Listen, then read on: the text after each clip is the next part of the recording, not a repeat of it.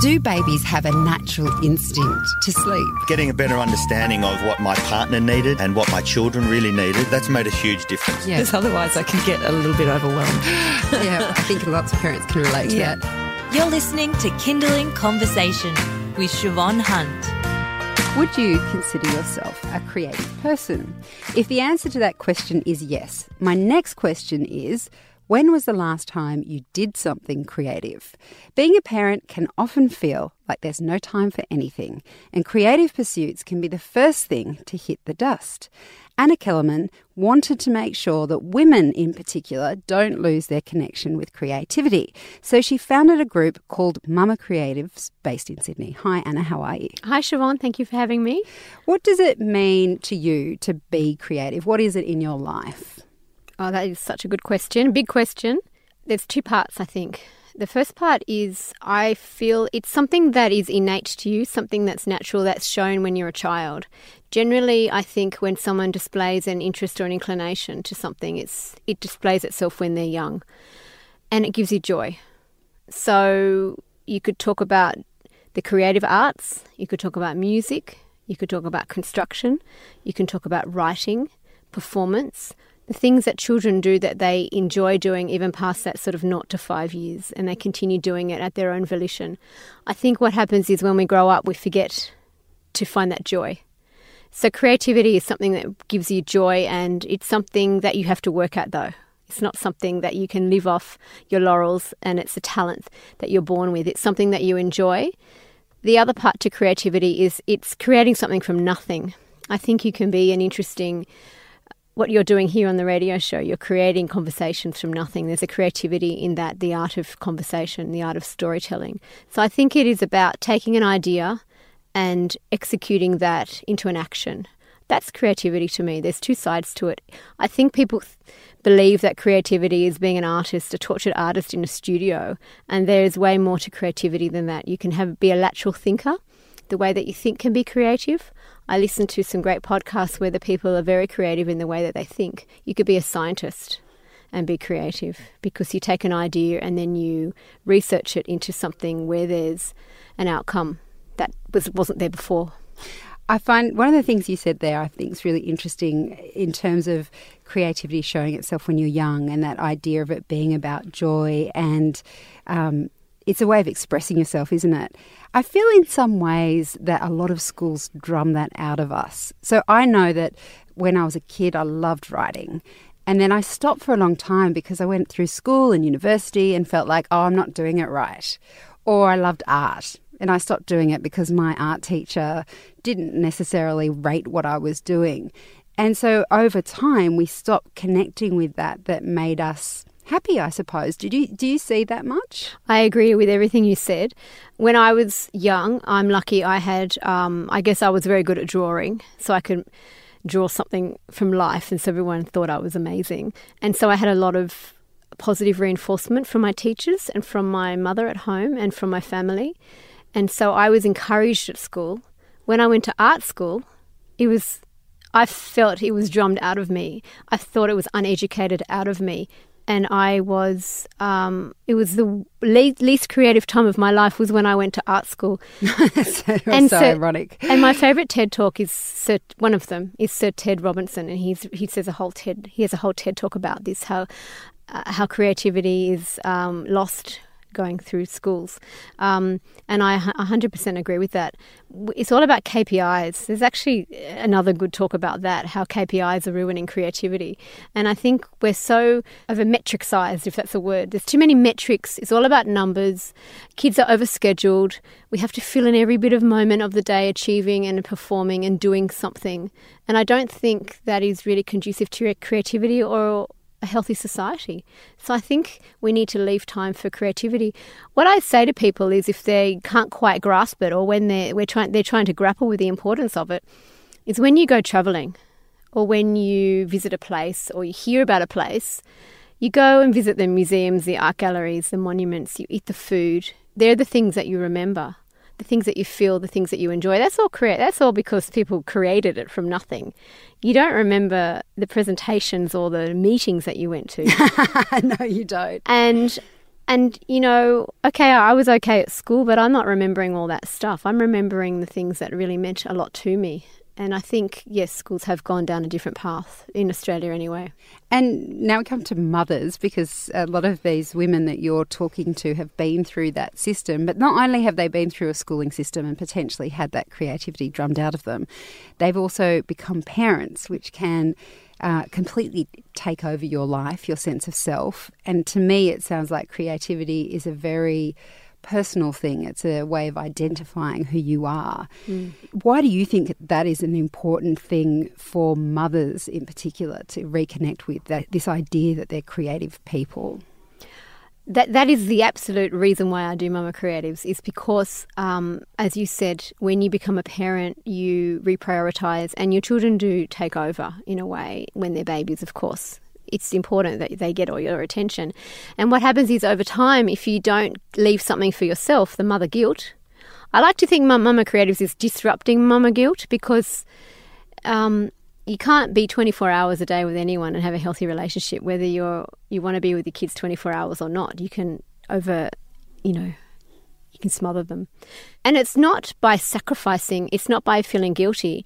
It's about reconnecting and making sure that you retain your identity and sense of self. And creativity is something that was yours, something that you've always had. It can't be taken away from you. But if you allow that to be sacrificed to a point, you do lose a sense of self. And I see a lot of mums in the community not knowing what to do. Also, when you reach a certain age, you reprioritize your life purpose as you get to 40 plus or late 30s, you wonder what you want to do. Um, and so creativity can give you a natural path. If you just allow yourself some downtime, it can help you find the way.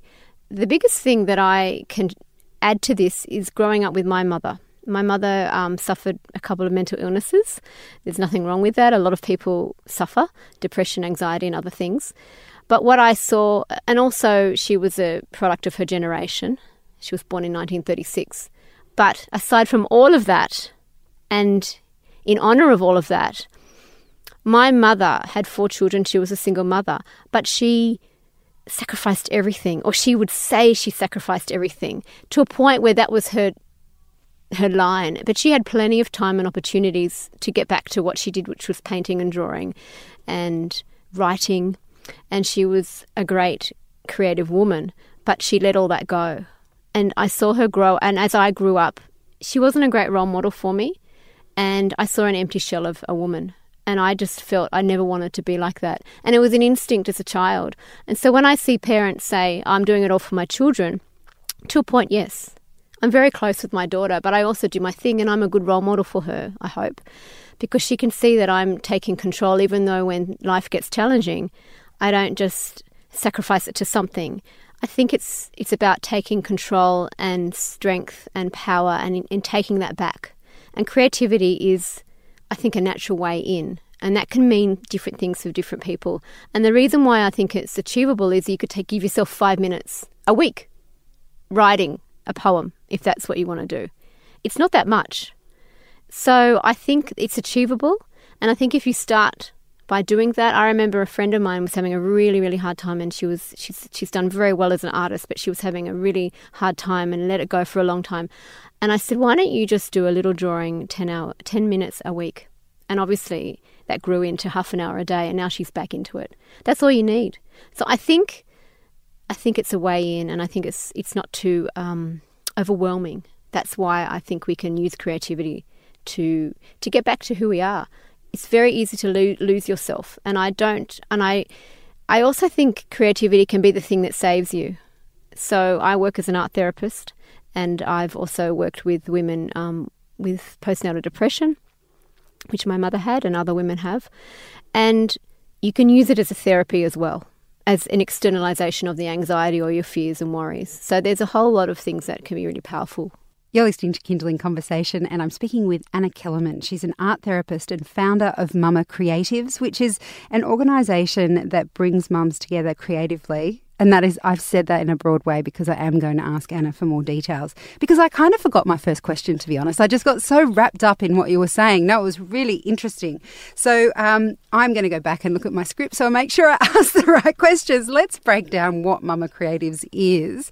Um, you've just outlined really there why creativity is so important for us as human beings, but especially that it doesn't have to be painting a Mona Lisa. It can be anything from writing to music to drawing, whatever it might be. Um, what kind of support do creative mums need, and is that what Creative Mamas does? What do I think? First of all, they need to be validated and acknowledged. So, if you have a mothers group, just because you're mothers doesn't mean you like each other. So you may not want to be in that group. It may be competitive. It may you may not have a philosophy. So I think the first thing is that we are a group of women who are just disarmed. You just come in. We're all there. There's no there's no competition, and we're all pretty open minded. I think there's a type of personality that attracts that Mama Creatives attracts. It's a very open minded, philosophical, creative thinking person. So when you come in, you just get that acknowledgement that you found a group of people that are on your level. We also offer, I, I would say, TED style evening talks. And I ask people from the community to share their stories. So it's a real co co creation. It's not about willing in a famous person to talk at you, it's actually very involved and participation opportunities for women to showcase and share their stories. I think the biggest thing, it's very transformational. The whole way we started was with six friends, and we all met in the park because I had friends saying, I want to meet this person, I want to meet that person. And so I got them all together, and the kids were with us. And you couldn't hear anything. But what what I noticed was when one person was talking to someone, they were there was an electric dynamic between them. And they didn't get around to everyone because we had to go. And so we decided to not make it a mother's group as such, but let's put the spotlight back on the mum. What, what's her story? What's her story? And they hadn't shared their stories for, for a long time. So I help them construct and draft their, their story. And when you are forced to write down all your achievements and all the things you used to do, and then share that in, in front of a live audience, it makes you it, it you can't not be transformed and reconnect with your confidence. So I give that to mums and and some of the things that I see from when they are so anxious to then feeling high fiving like they can fly after they've shared it because they could do it. I give them the chance to do it. I give them that platform where it's safe. It's not thousands of people watching them. It's a beautiful, warm atmosphere in a pub, and I help them with their story, and then they share it, and we film it, and we put that into a membership if people want to join.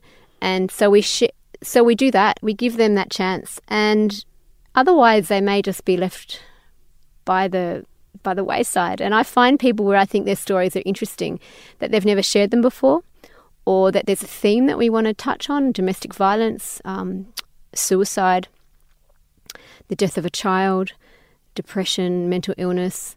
Um, it's not always heavy. Um, there's joy in that as well.